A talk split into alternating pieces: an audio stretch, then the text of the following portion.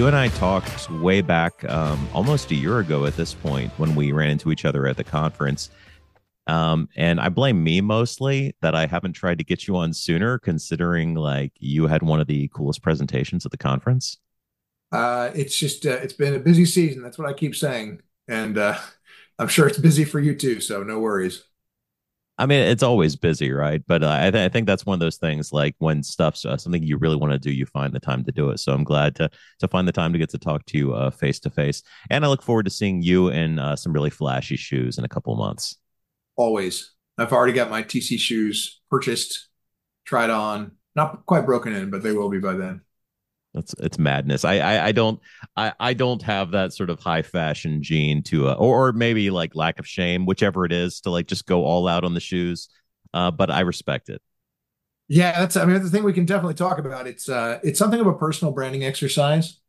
Um the it, it began when when I was uh pretty newly married and my wife was like, So you've got a pair of brown shoes, you got a pair of black shoes, and you got a pair of tennis shoes. I'm like, Yeah. Like there's so much more you could do with those feet. I mean, I have size 14 flippers. She's like, that's like a canvas. I'm like, no, it's not. You know, it's to be hidden, put away, isolated from the world. You know, drab colors, camouflage is ideal. So she finally, after we'd been married like, I don't know, six, seven years, convinced me to buy this pair of red snakeskin Italian shoes. I felt so conspicuous wearing them. Like I really felt like I stood out and I wore them to a, a company holiday party, the company I was working for, and everyone raved about them. One guy actually asked if we could trade shoes. I said, no, those are my shoes. So I have not looked back. I now have um, uh, an absurd number of crazy shoes, and um, and now I feel really comfortable. In fact, I feel like sort of naked without them. I think that is the okay. I have a theory. Like whenever you meet a guy who has a very specific thing, sometimes it really works for them and sometimes it's really not serving them. Like you'll meet a guy who has like a fedora with a feather in it and you're wondering like what's the story behind that? And I figure in most cases at some point someone complimented this and he's like I'm fedora guy now. And like I'm going to ride this out forever. That is it. So, so but Zach, like, what are you? You found one that works, right? Yeah. If, if you're not fedora guy and you're not shoe guy, what are you, Zach? I mean, I'm custom t-shirt guy, so I'm actually wearing right now a uh, Data Punk shirt that I made uh, with yeah. a bunch of my own uh, brands and logos on it. So yeah, I basically, uh, yeah, I almost exclusively wear either clothing that Tableau has given me or clothing that I made myself. So the, yeah, that also yeah. include Salesforce. Plus, I got to say, I have some stuff that uh, you know people outside of Tableau don't have access to. You know, Dev, we're really big on shirts, so I've got the you know Tableau Pulse GA shirt that a bunch of us got. Uh, I've got you know just tons of dev t-shirts that uh, um, there are a couple I don't have that they they used to make and don't. One of them just says I make Tableau. You've probably seen them at TC. I really want one of those. And then uh, I'm an avid cyclist. I I realized I don't remember how I found out about this. Oh yeah, uh, um, a former colleague was giving away a cycling jersey that was Tableau branded, and and I said, How the heck did you get that? Oh, yeah, they used to have Bike Week in Seattle. And so anybody who signed up would get a Tableau jersey. They did it for years and they stopped doing it. So I just asked in this Tableau employee group, does anybody have a Tableau cycling jersey? Several people reached out, and I've got these awesome, awesome branded Tableau cycling jerseys. I probably have 10 of them now. And they're th- those I'm really proud of. I, I actually have a Tableau Chase item myself, so uh, I I did get uh, at one point I was after the uh, like the Tableau fanny pack because I didn't attend the first conference back. I had some stuff going on, um, and then uh, my big Chase item is at TC18 in New Orleans. I saw a uh, a Tableau staffer wearing a Tableau Hawaiian shirt, and I know it was like an internal item. I've never seen it since then. I have a picture of it. it. This is to the point. Okay, look, I've taken this to unhealthy means where I texted since since foolishly Ryan Aytay and Mark Benioff both gave me their numbers after. Uh, when when when everyone was spinning up relief for Hawaii after the fires, I said, "Hey, look, you have this really cool Hawaiian shirt. Mark loves Hawaii. Like, you know, like spin some of these out and sell them like you know you can people will pay like well above face value for these you know to help right. support the the cause and everything i mean yeah it was a little self-serving because i want one of those but also you know it's a good cause but yeah i think i think it's fun that everyone has like their sort of chase items that they see that they're looking for yeah Yeah, um, I think that was Kent Marten, the uh, Maps PM, who had the custom Hawaiian shirt, if I recall correctly. Oh, it's that custom. Oh my gosh, I remember Kent. Yeah, that's back in the I day. think it, I think it was that one. Well, I, I definitely would um, happily pay for one of your custom Tableau T-shirts. we, we can So make we uh, can make something happen. We'll we'll sort it love out. I wore. You may have seen. I wore last year the. Uh, I, I love the meatball shirt that was made for me, uh, custom. That's that's one I'm very uh, very proud of. Uh, and and Chris pulled those off. I mean, like last minute. He was leaving from Australia to fly over to Vegas, and he was like, "If you can confirm your sizes right now, I'll make them." And so he made them for the the folks and devs on stage who were doing uh, the uh, shared dimensions demo. Super cool. That's fantastic. You um okay, so you are in the business of some very high profile demos. Like how have you um I mean, you obviously haven't been at Tableau your entire career.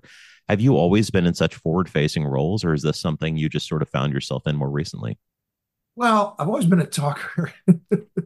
Um, and I've been doing software for a long time. I started writing code when I was a little kid. My dad bought a computer that plugged into the TV. So I've been fiddling with code since I was six years old. There were these books that came with it. And and so then when you once you built something, you wanted to show it off. And you know, the demo audience at the time was my mom and siblings and my dad. Uh, I, in fact, I tell this story often how I, I ran down to my dad's office. I was probably 10 years old. I was learning to write C code. And I was like, Dad, Dad, I wrote this program to solve my geometry homework. You want to check it out? And he goes, Okay. And it was a, that's how old I am, five and a quarter inch floppy disk, you know. So he puts it in his like 286 and clicks the thing. Anybody under a certain age, by the way, will have no idea what I'm talking about. But okay, No idea. trust me, it was like a thumb drive for, you know, old people. And and so that you put this thing in and you know, it runs the program and it comes up and it goes, uh, it was something like, what shape do you want to solve for? It was like, he goes, okay, the, the area of a rectangle. Well, you need X and Y. So it prompts for enter X and he ents- enters some number. And I'm standing there very proud because he's going to enter Y and it's going to return the result, right? Like, us, this is great. And for, for Y, he typed George Mm, and he hit enter and it failed, crashed, and you know, didn't know what to do, couldn't parse, not an integer, right? And I was like, Dad, Dad, no one would ever type George when prompted for a number. And he said, Matthew, users are stupid. And he handed me my floppy disk and taught me my first uh, user experience lesson. So I've been doing demos for a long time. Um, funny enough, I didn't I didn't really know that that talking about software was a special skill. I my my career was all software engineering uh, and and mostly behind the scenes. I would run customer focus groups and so on, but didn't realize that was like a special thing until um, I met a friend of my wife's randomly enough, um, and he was like, "Hey, I think you'd be a really good sales engineer." And I was like, "Oh, sales isn't for me. I'm not a sales guy. No, uh, what's a sales engineer?" He goes, "Well, you know, you work with salespeople," and and the way he described it sounded like you like you were tech support for salespeople. I'm like, that sounds like a terrible, terrible job.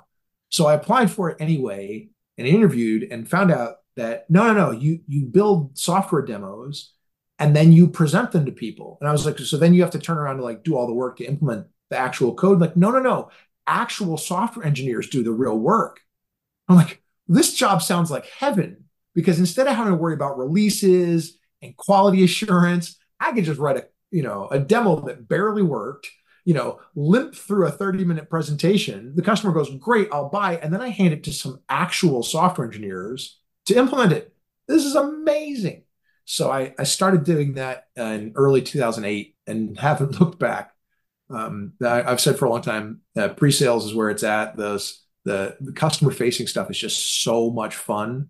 I don't know i just i love that I love that experience when you see like a customer's eyes light up, like they get what you're showing. I just, I, I that's absolutely fantastic. Yeah, I could talk about this a long time. This is the thing I like. I, I understand that. Uh, I actually love demoing for clients as part of my job too. It's uh, it's really fun when someone is unfamiliar with some concepts, or you know a better way to do something than they do, and you can introduce them. Especially when you're sort of bringing them along in the journey and like taking them to a new place that they weren't expecting to go, and you can sort of feed off of their enthusiasm. One of the challenges of of tech demos, obviously, is that many times you feel like you're operating with a net, particularly if, you know, in my case, I might be building something live sometimes. Um, I remember last year you were demoing uh, some really cool new AR capabilities, and uh, you you know, you're talking about how imagine if Hans Rosling had had this at the time when he was doing his uh, famous TED talk. Oh, Um, yeah. What's it like when you're not only demoing something, but demoing something that you know is going to, you know, turn a lot of heads and get a lot of eyes on it? Like, do you do you fe- do you fear that moment of, you know, oh, I clicked the wrong thing, oh, I made the wrong motion, or have is it rehearsal or is it just confidence? Like, how how do you do it? Well, I was asked, you know, do you get nervous before you speak, before I go on stage? And I'm, you know, I've somehow become part of the public speaking rotation here at Tableau. So I get the chance to do a bunch of keynotes, which I love. I don't think it's nerves anymore. It's it's adrenaline. Like I get really excited. I can barely sleep the night before. Francois talks about um, Francois, our former chief product officer, and my dear friend and mentor, talks about how you know he can't sleep like the whole week before TC because of that excitement. I totally get that. Uh, you you do absolutely have to rehearse because it's a little bit like being a musician. I'm a you know hack guitarist. I have a degree in music and always wanted to be a pro musician.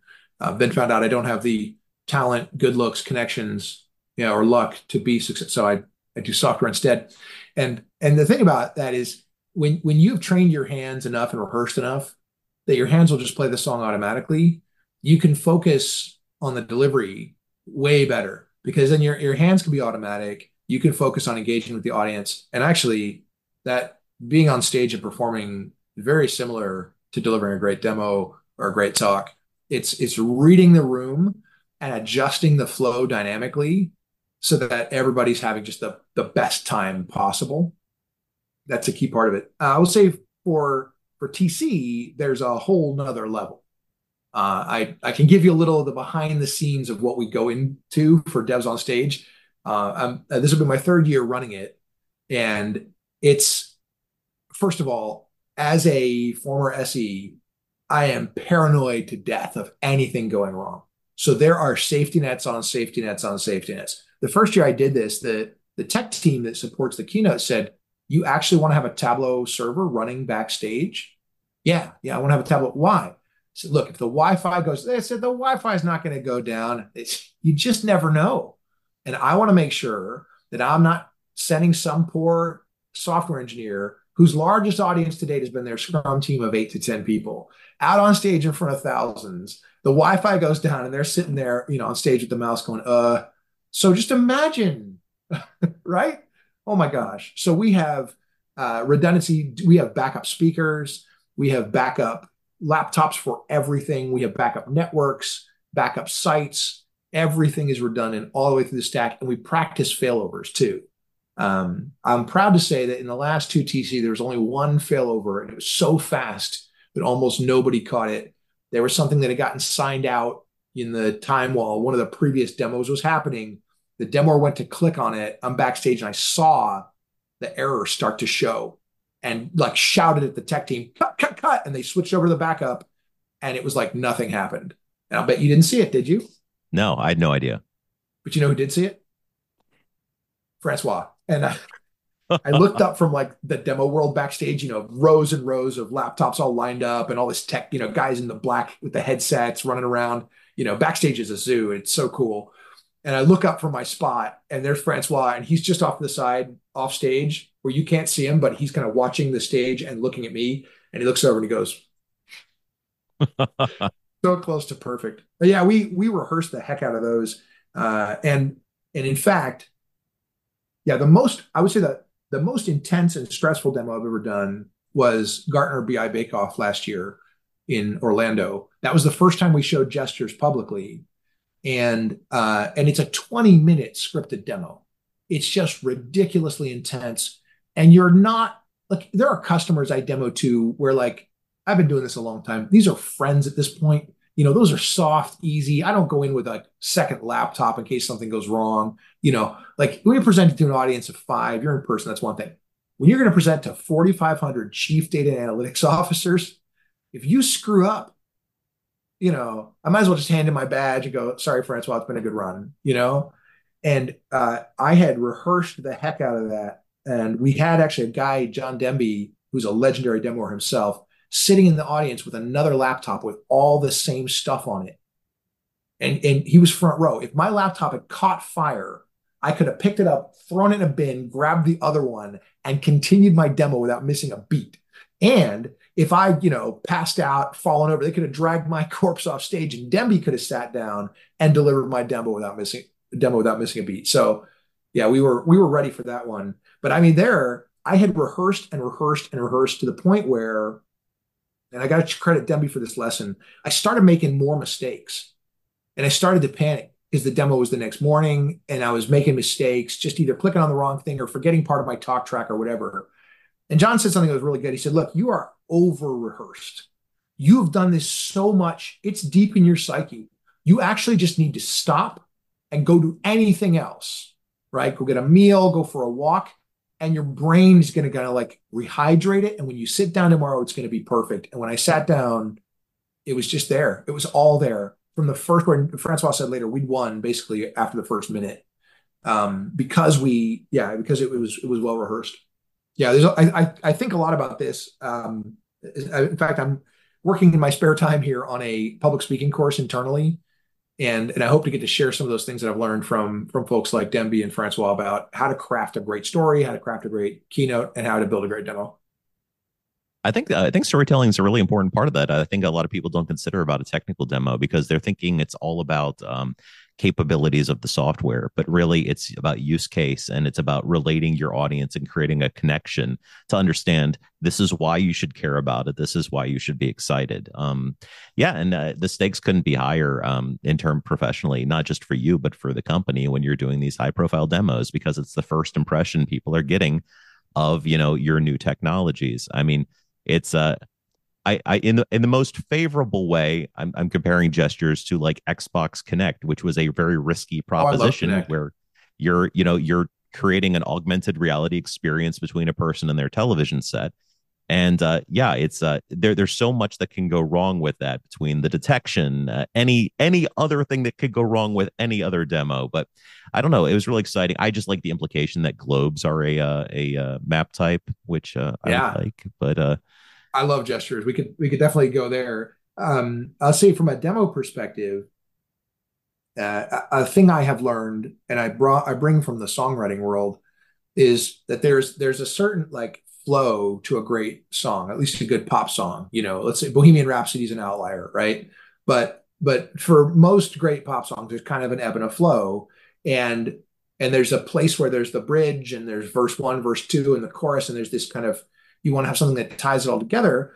I feel like most great demos should have kind of three beats, kind of ba ba ba, good, better, best, bronze, silver, gold. We like things in threes. And so if you watch, most of my demos have like a ooh, oh, wow. And that demo was structured to have exactly that. So the final wow was not the globe, it was that the globe spins. And, and that was all real, by the way, which is what makes that like terrifying because it's real code. Um, there were there were a couple of things that sort of went wrong that I had to I had to catch. If you want some more behind the scenes, um, gestures, of course, depends on recognizing my gestures. That's great in an environment like this where I've got this nice dark blue background, and so if I pulled up gestures right now, it would recognize everything I do. On the TC stage with those bright lights, with the jumbotron behind me, we actually had to have the tech team rotate the desk, the demo desk, slightly because what was happening is the cameras, the camera for gestures was picking up another me behind me on the jumbotron, and so it was like he's got four hands. No, no, no. So we had to like adjust the desk, and there was always some risk that uh, that the lighting in on the moment might not work and it might not recognize my hands. So I worked with the dev team and I said, "Hey, what if we have a uh, a secondary pinch, and if I can trigger a pinch by pressing the shift key?"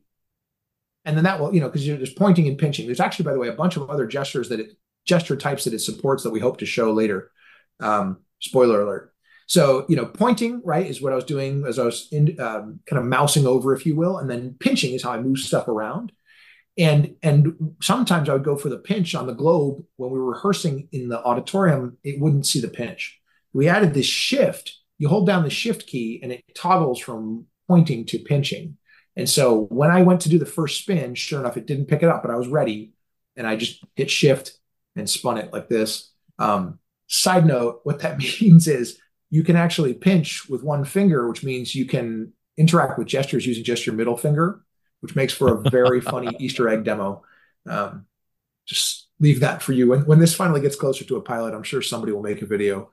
it, it's going to sure. happen. Like it's you you've guaranteed it at this point. Like congratulations, you've you've locked that. In. See, that was going to be an Easter egg, and now it's just going to be a feature. Now it's just a feature. What's cool about that though is we stumbled on an accessibility thing in the process, right? Because there are you know people have different shaped hands, lighting will differ. Uh, and you know, someone might be missing a finger, say, and so like the that gives you actually an accessibility benefit it was kind of one of those fun serendipitous product discoveries born out of necessity that adds value to the product Absolutely. I think hand tracking is such a cool feature and you're you're dead on with accessibility. So many people might have yeah, you know, if you've have I had a, a, professor in college who uh, had thalidomide fingers. His fingers uh, were missing the ends of his digits, so that could have wow. been an accessibility issue for him.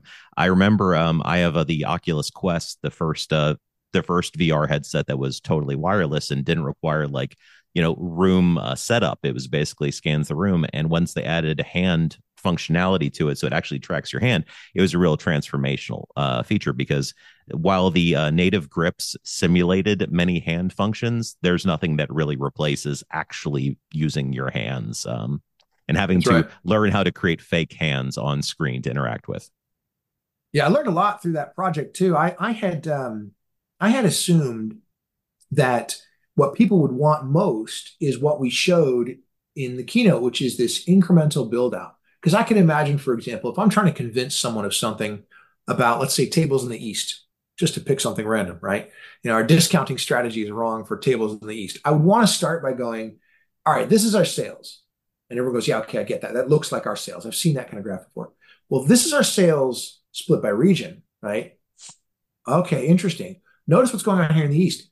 This is our sales split by region and category. Oh my gosh, tables in the East, right? And I figured that that is what people would prefer rather than a complex viz that I then have to explain. And I would just, just roughly 50% of the customers who have used gestures in the research labs that we've run have said, no, no, no, I want to set up the full viz ahead of time and then just walk people through it and I find that interesting. I that, that's one of the cool examples of like research teaching you something that is maybe different than your intuition would suggest. So um, what that means is that the the plan for gestures is you'll have these things called scenes. The scene is kind of like a slide in Google Slides or PowerPoint, and so the scene is your configuration of charts, and it's either okay, there's going to be a bar here and a map here, or there's a globe here and a line chart here, and they can either be pre-built. So when you switch to the next scene, it's all ready, or you switch to the scene and like I did, it's blank and you build it out. And either way will work. I imagine like chart density on the page when you're using something like gestures is going to be a bit different than if you're building a conventional dashboard where you might conventionally fit, I don't know, four charts and bands. You might be using less space because you're going to be more limited. Your fingers are going to be larger on screen than many bars or points that you might interact with um like from your experience when you've been doing like builds and that sort of thing how many charts do you typically build or what kind well i think uh, it, it, you're very right. Uh, we've all seen people who assume that there's a, a, linear correlation between the number of charts on a dashboard and the insights you'll get from it right? And there's i think it really is that inverted u curve. You know it's it's one of these like yes more insight up to about three or four charts. And when you're doing gestures or any of these kind of augmented presentations, your face is one of the screens, basically, right? It's actually one of those things that we ended up in by accident, ended up in the keynote, is that line, the message and the messenger together. It was in one of the rehearsals. I don't know who said it. Maybe it was me. And we were like, oh, that's it. That's going in the keynote. But that's that's kind of it. When you think of like a newscaster, it's kind of the metaphor. You know, the newscaster's head is here, and here's like, you know, suspect sought in robbery of grocery store and like i'm talking so i'm i'm occupying like 60% and then the the image is is a smaller percentage so you got to leave that space for the for the face so i think two or three is enough and also of course you don't really have a tooltip type concept in that world so the tooltip is actually can be one of the zones you may recall from the demo at tc that when i pointed at uh, mark I'd get detail about the mark over here. So you lose a, a, zone, so to speak, if you want that kind of supporting information. So really, two charts is about right. And I think that's that's basically the same as if you were designing a, a slide for a presentation. Like how many charts is enough? Two is probably the max. And then if you want more, you go to the next scene that makes a lot of sense. The kind of storytelling you're going to be telling in this method is different from a say conventional business business dashboard or slides or or many other methods. And it's a lot more like uh, my kids could read themselves bedtime stories, but they're getting more out of the story when I'm guiding them through it. They get more additional context and that sort of thing. So I can see how this brings a lot of that value to it. I also think it's really uh, cool about gestures that um, there's competing products like ThoughtSpot, which is different from gestures, but it's the idea is enablement, allowing more novices to step in and do the data exploration. One of the great things about gestures is not only is the storyteller part of the process, but when you're done, you actually have something that if you wanted deeper and further analysis, put in a Tableau workbook and give it to your analysts and say, okay, make this a permanent thing, or we'd like to know more about this. Go research that. So it's a jumping off point that allows you to go deeper into stuff. Uh, and yeah, it allows uh, it allows people with different levels of experience to create and tell the story, assuming they they know their the parameters around operating gestures correctly. Yeah, the storytelling part is maybe sometimes under underrepresented in how we think about the work that we do. Uh, I I tell a story about when I joined Tableau. There was a project I was given, which was you know, go figure out what we should do about a certain thing. I probably shouldn't go into detail as to what that was, but uh, hey, go figure out what our strategy should be for this thing. Well, I came from you know years of consulting and spending time with a lot of our biggest customers, so I I kind of knew what we should do heuristically. That happens a lot. You kind of have a gut sense of what you should do. But let's go see what the data says. So I went and dug through a whole bunch of data about our customer behavior, actual customer behavior. I was pleased to find that it confirmed my suspicions. And I built this one visit, this scatter plot. I wish I could show it to you, but it's full of customer names. I can't. And, and it's this one scatter plot. I use the clustering feature. It's a log log scale and it shows uh, the relationship between number of users and some other behavior. So each dot, each mark represents a customer, and they were labeled. And and then the uh, size was, I think, uh, I don't know, number of number of users they had, and then one axis was like sort of number of active users. The other was usage of this particular feature. And what you saw was there was this wide range. It was not a niche. It was a wide range, but everybody uses this feature, and some people use it a ton. Like can't live without it. And and so I built this one scatter plot that basically proved we should build this one thing. It's a no-brainer. Customers need it.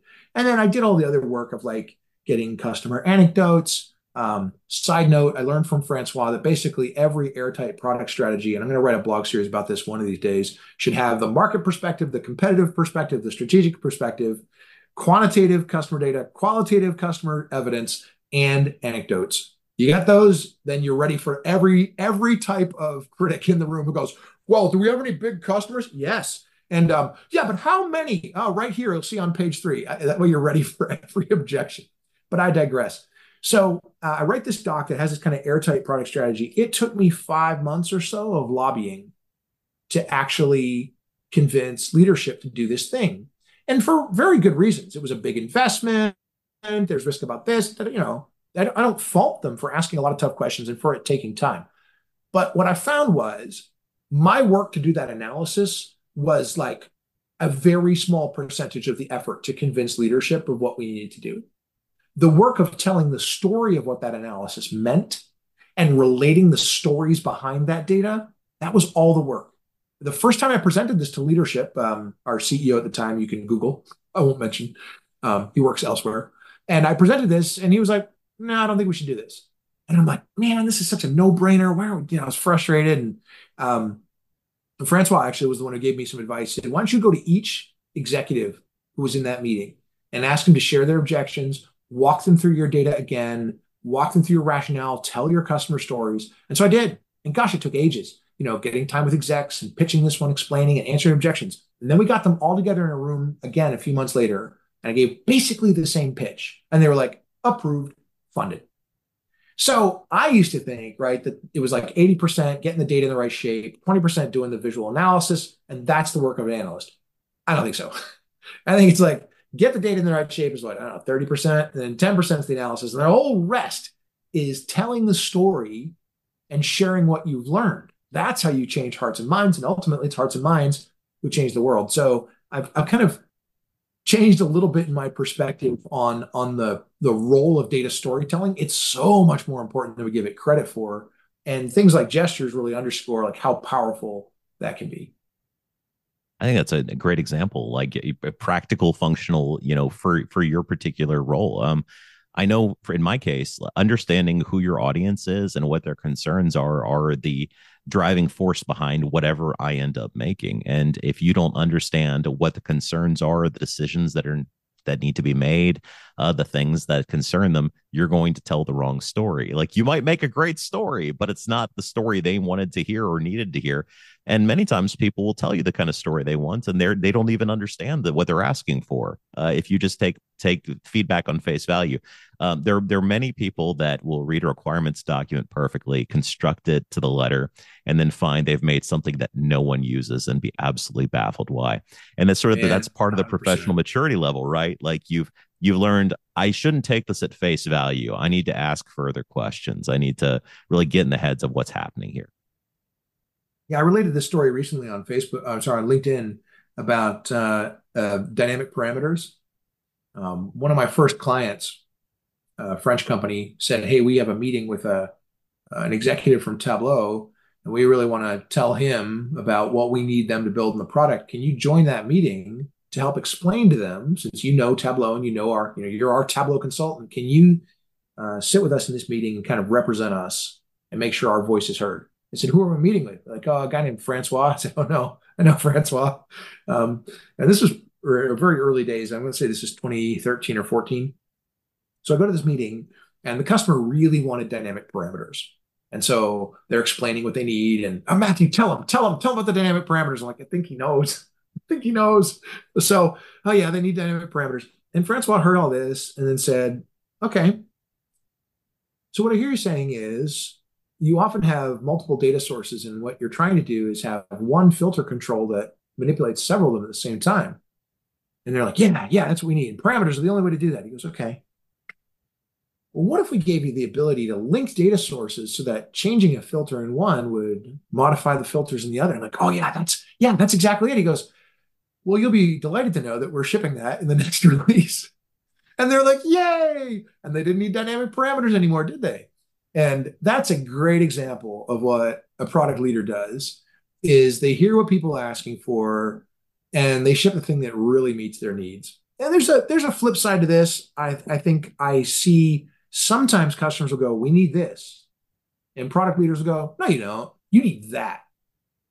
And then customers go, no, we don't actually know. We no, we understand. We know what that is. We don't need that. Like that's fancy. I get why you'd want to build that, but actually we need this. It's boring, it's pedestrian, but it would really make our lives easier. And then PMs are like, yeah, but what if we put AI in it? And they're like,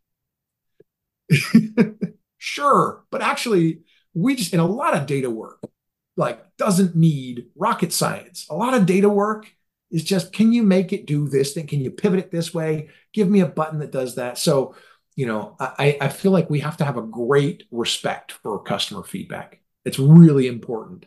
I never want to say, you know, although my dad did teach me that sometimes users are stupid, right? Like customers are smart. They are living in the weeds. They're using these products all day, every day. We need to take their feedback very seriously. And if we disregard it, there's got to be a really darn good reason like in Francois' example, where he was like, okay, sure, you know the features we have today. You can't even imagine the features you don't have today. So you're asking us to change a feature we have today to try to solve something in a way it's kind of a hack. We can give you a new feature you don't have today that solves all that way more holistically, way more scalably, right? But you got to do that very carefully. It's what makes this job hard. I think I think uh, there's a really delicate balance there, right? Like understanding the needs and desires of your customers, because like you said, they can many times they can only imagine based on what they already know. Uh, and that's why one of the reasons when I receive customer requirements, many times someone says, "I want a pie chart," and what they means it mean is I need to represent parts to a whole. They don't understand there's other options to that.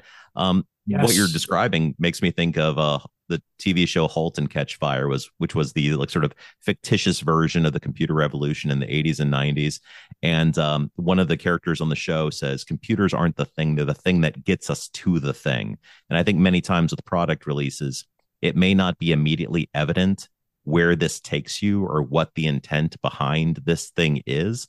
And I think that's one of the great things about having not only great engineers internally and great product managers, but being able to tap into a community of people that are really quirky and hacky to find out like okay we're going to put some toys on the table and see what comes out of this. Because many times you know with extensions and things like that you've all of a sudden got tristan creating all sorts of new chart types that are eh, that can integrate fairly natively into the product. And you're like holy cow like might not have seen that coming. So by by putting uh the right toys out there and seeing what happens with them you sometimes uh, strike gold yeah. Oh, I mean, there's so much that's in the product today that we've learned from customers by watching how they use the product and the add-ons and and scripts and hacks and creative workarounds that they've found.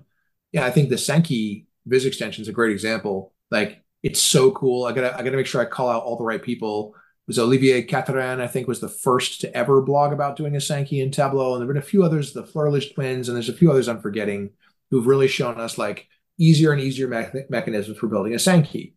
But at the end of the day, if this has just become a visualization type that the world is used to, it should be a native part of the product and it should be way easier. Now, I love the fact that Tableau lets you do anything. That's great. But if we find that people are doing the same things over and over again, can we make those things a lot easier?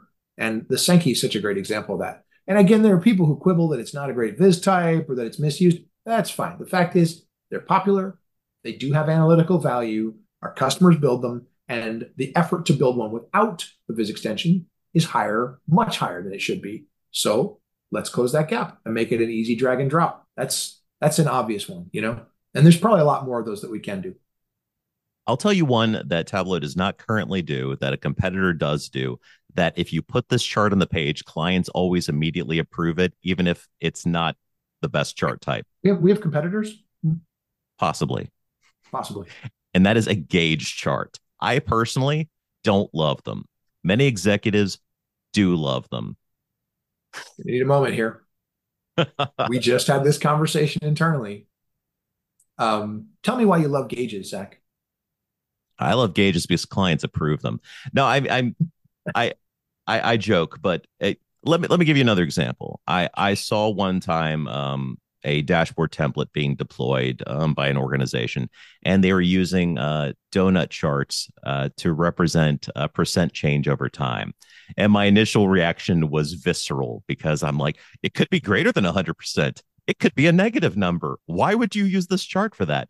And in yes. many ways, that's my feeling about gauge charts too, because you can bury the needle by going way beyond, or you can go the opposite direction. Much like in my car, my speedometer goes, it says 140, which I drive a 10 year old Ford plug in hybrid. It's not hitting that, but it's, no, it's also never hitting 300 miles an hour. I mean, I guess it like I, I, saw the Fast and Furious movie where they go to space. It could happen, but it's also I'm also never getting a negative mile per hour. Like that just yeah, means I'm right. going backwards too fast. But I think gauges are a, I think because it is a tangible real world representation of moving towards a goal. I mean, in my world, I would probably choose a Gantt line and a bar. And are you under it? Are you below it? Like, where are we heading towards this? And I right. think that's very functional. But I think because I am sort of a data native and many people are much less data fluent, this is something that's comforting because it looks like something they're familiar with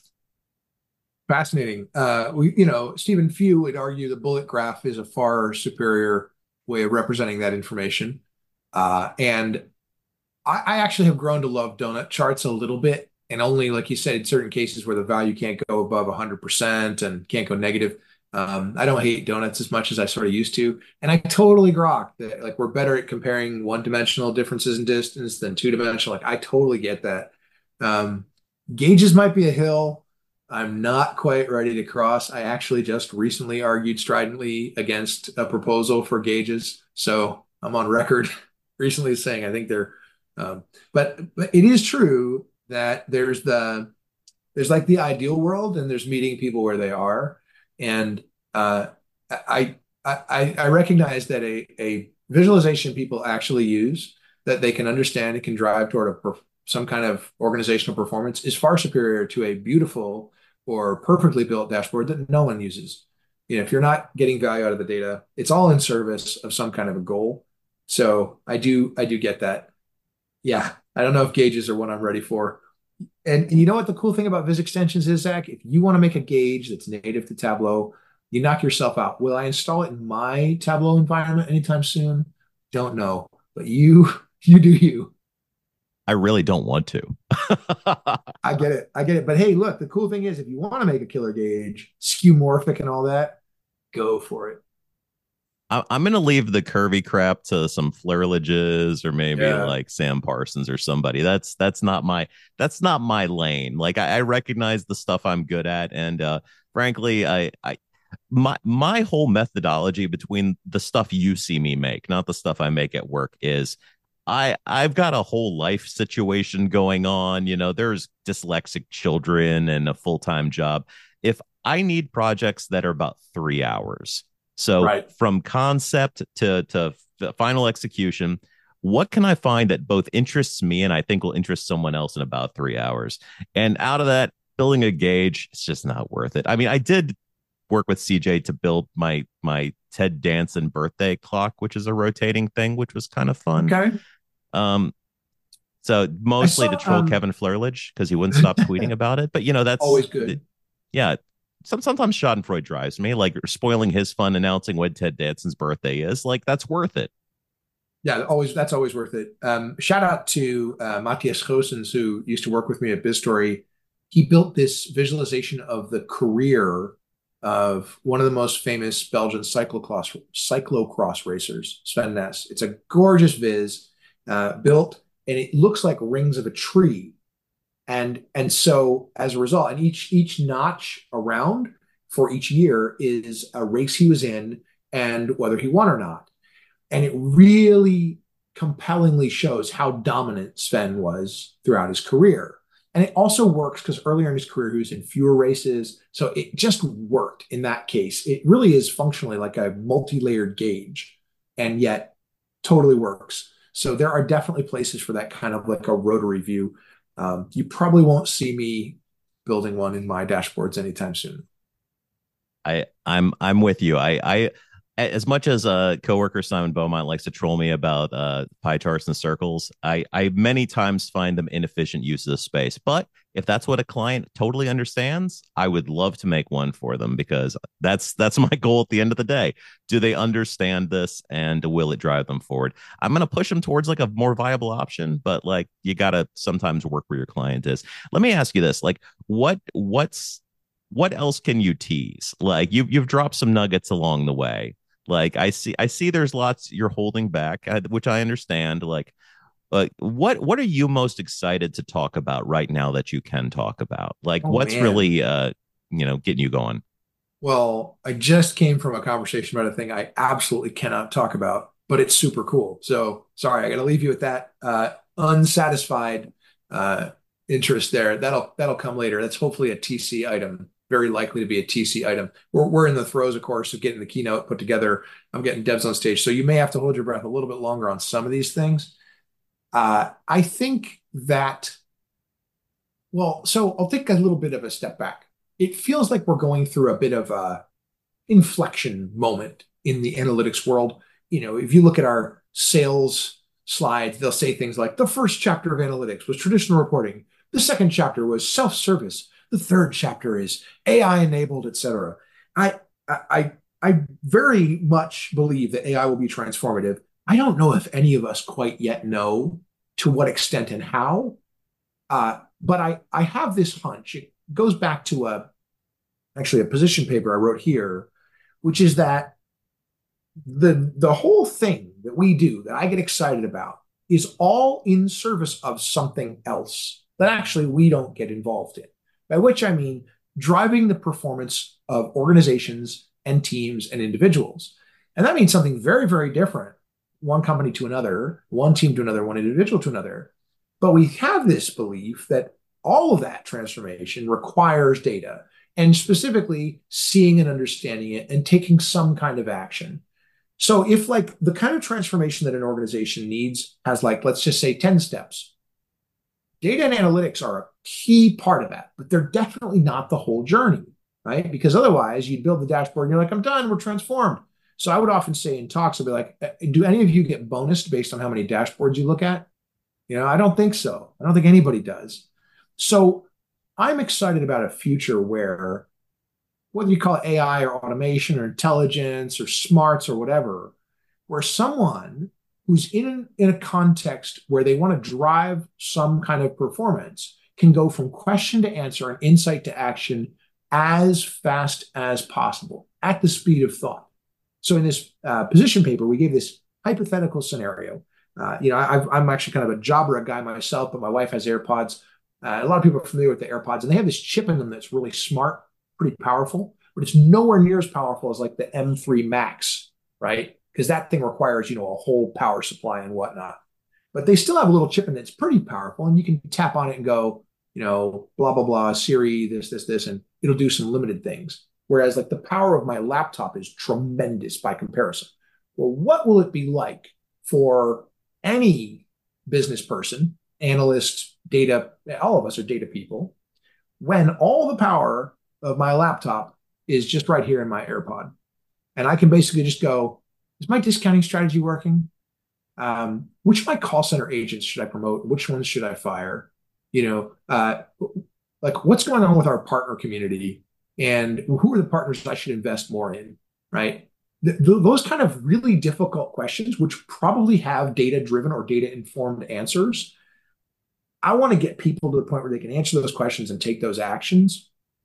What that means practically, of course, is locating the right data, cleaning, understanding, modeling, querying, visualizing, presenting, integrating, acting. It's so much that goes into that. And that feels like a pipe dream, but that's basically the future we're we're teasing toward as as Tableau and as Salesforce is this world where of course Salesforce takes largely a business lens, but anybody should be able to go, I have a question, the answer to which will change some kind of action on my behalf that'll drive some kind of meaningful performance, that they can go from that question to that performance just like that.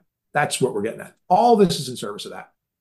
That sounds fantastic. I don't think I can follow that up. I think that's the perfect place for us to to wrap this up today. Uh, I look forward to seeing where things are heading. Uh, I I love how how data is evolving. I love how uh, our interactions with it are constantly changing, and uh, I really uh, appreciate and respect your demos.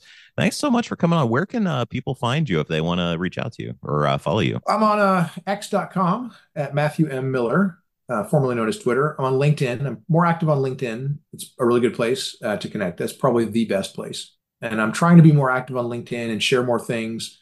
I'm trying to take a more active role in the community um, than I already have. So LinkedIn's probably the best. Fantastic. Thank you so much for coming on. Look forward to seeing you soon.